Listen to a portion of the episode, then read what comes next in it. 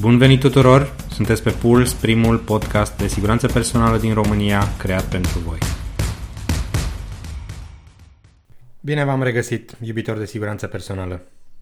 Suntem la episodul cu numărul 22 al podcastului Puls. În acest episod vreau să vorbesc despre ignoranța națională manifestată față de pandemia prin care navigăm fără busolă, având și cerul acoperit de nori. Din când în când mai apare câte o steluță pe boltă și totuși suntem incapabili de a ne poziționa și a ne ghida către uscat. Dexul ne oferă două definiții pentru verbul a ignora. Prima, a nu ști, a nu cunoaște ceva. Și a doua, a neglija în mod voit ceva sau pe cineva, a nu lua în seamă, a trece cu vederea, a face abstracție de. Așadar, ignorantul poate fi pe de o parte needucat, un incult și pe cealaltă parte un om perfect normal, dar absolut neinteresat sau neîncrezător în informațiile pe care le primește. Fie că e vorba de neîncredere în autorități, instituții, fie că nu crede în știință, fie că nu vede cu ochii lui sau nu simte pe pielea lui, astfel încât să fie convins. Adițional rolurilor pe care le îndeplinesc în organizația în care sunt angajat, am fost desemnat și coordonator de prevenire a bolilor. Asta presupune informarea organizației, evidența statistică și raportarea periodică către management a situației din România.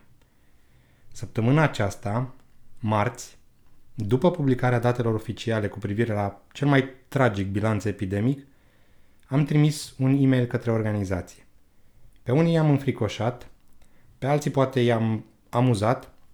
Cert este că nu am primit niciun mesaj înapoi de genul Băi, nesimțitule, dar cine ești tu să ne spui nouă ce și cum? Dar le știi tu pe toate. Haideți să vă citesc din e-mail.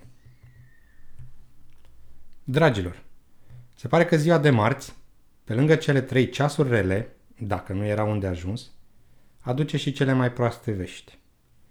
Suntem încă nepregătiți, dar, hei, când am fost noi vreodată altfel, să rezistăm acestui fenomen de răspândire în masă a virusului SARS-CoV-2, indiferent de tipul de tulpină, poate așa ne reamintim și de alfabetul grecesc. Uitându-ne retrospectiv, cam așa arată situația. Ca monstrul din Loch Ness. Nessie. Diferența fiind doar că existența lui Nessie nu este încă dovedită. Și am atașat graficul cu numărul de cazuri pe zile din martie 2020 până marți. Dacă în trecut se observa numărul de cazuri precum cocoașe în noiembrie anul trecut și în aprilie acest an, e acum vedem și căpățâna monstrului, cifrele fiind aproape duble față de noiembrie 2020. Găsiți toate aceste statistici pe site-ul datelazi.ro. Probabil știți părerea mea referitor la statistici. Nu sunt doar numere. În spatele acestor date sunt întotdeauna oameni, așadar monstrul suntem noi. Un alt site pe care îl utilizez pentru colectarea statisticilor de îmbolnăvire și vaccinare este ecdc.europa.eu, un site oficial al Uniunii Europene, mai precis al Centrului European pentru Prevenirea și Controlul Bolilor. Am ajuns să fim primii în clasamentul mondial. Nu, nu, nu la producția de prune, aici suntem pe locul 2 global, dar la numărul de decese înregistrate zilnic raportat la populație. Numărul de decese cumulate în toată pandemia în România este de 43.844. Încă puțin și putem umple arena națională. În maxim o lună. Hai România! Macabru, dar adevărat.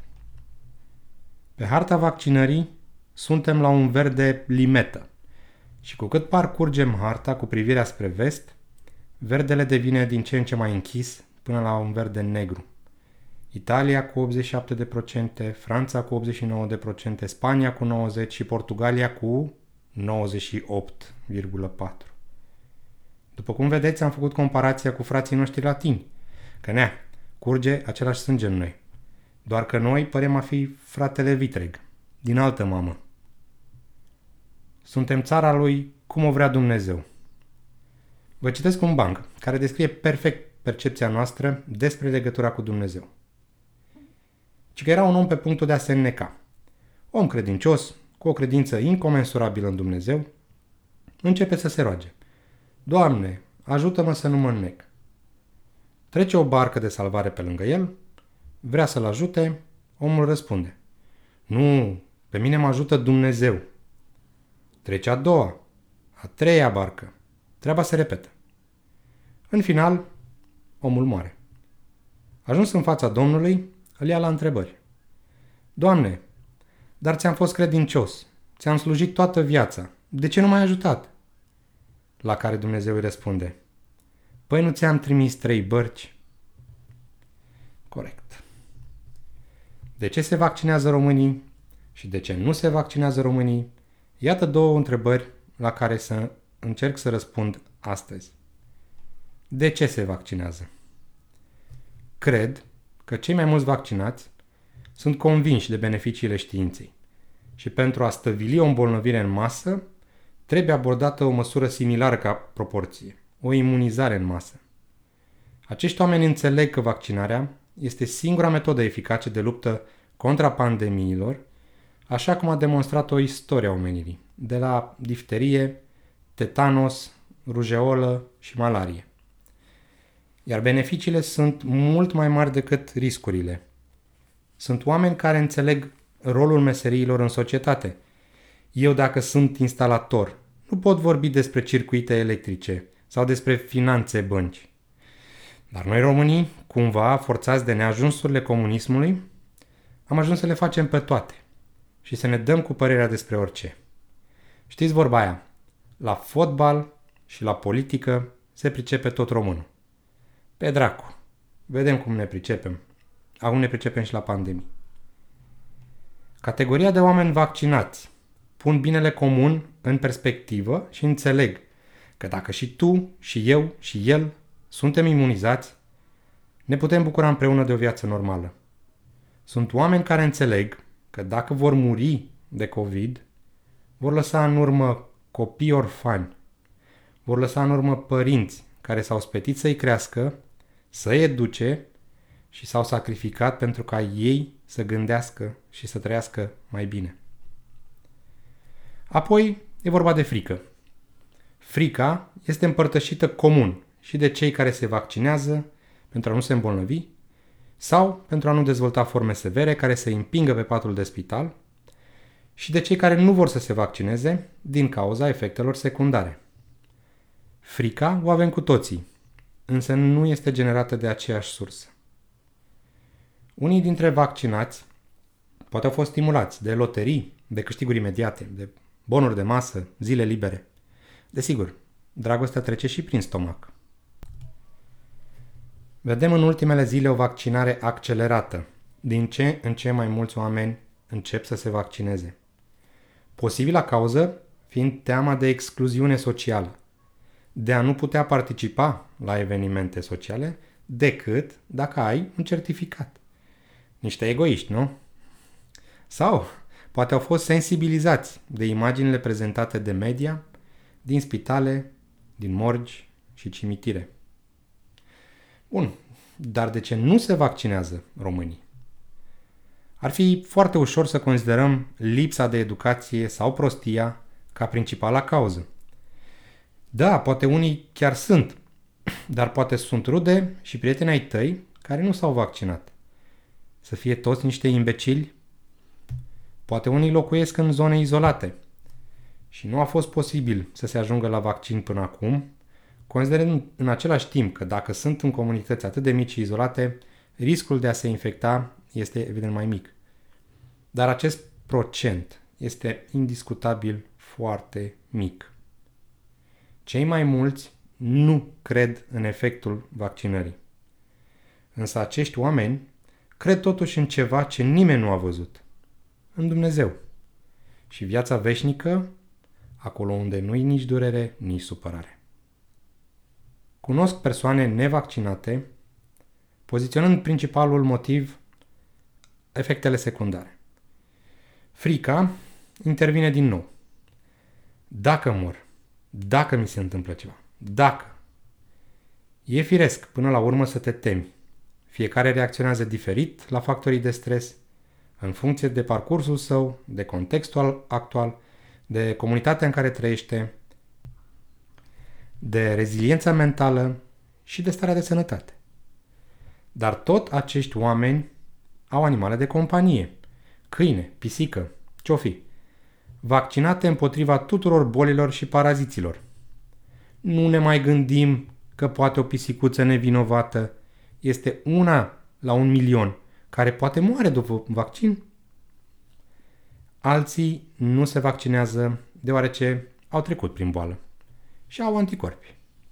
Deși, în prezent, nu există dovezi că persoanele care au avut COVID-19 au imunitate pe termen lung împotriva virusului. Alții că vaccinul a apărut prea repede. Da, la cum ne mișcăm noi, e chiar foarte repede.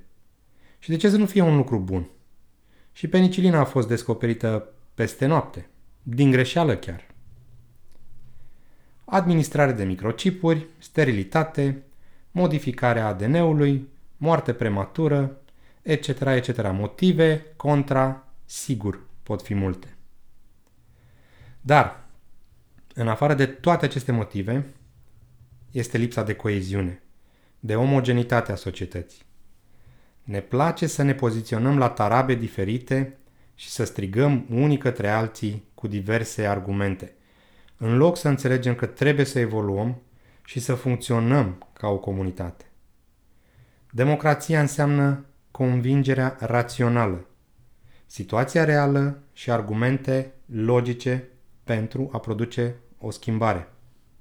Și aceste argumente raționale există, dar pot fi obținute numai din surse sigure, numai în urma unor studii și numai din partea unor cercetători.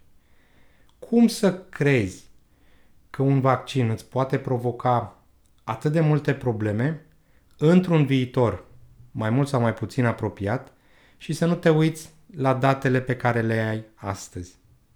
Da, concluzia o trageți voi. Dacă vă place acest produs și vreți să ascultați, toate episoadele sunt publicate pe conturile mele de SoundCloud, Google Podcast, Spotify, Apple Podcast, chiar și Stitcher. Trebuie doar să vă abonați. Puteți da share și pentru cei cărora credeți că le poate folosi.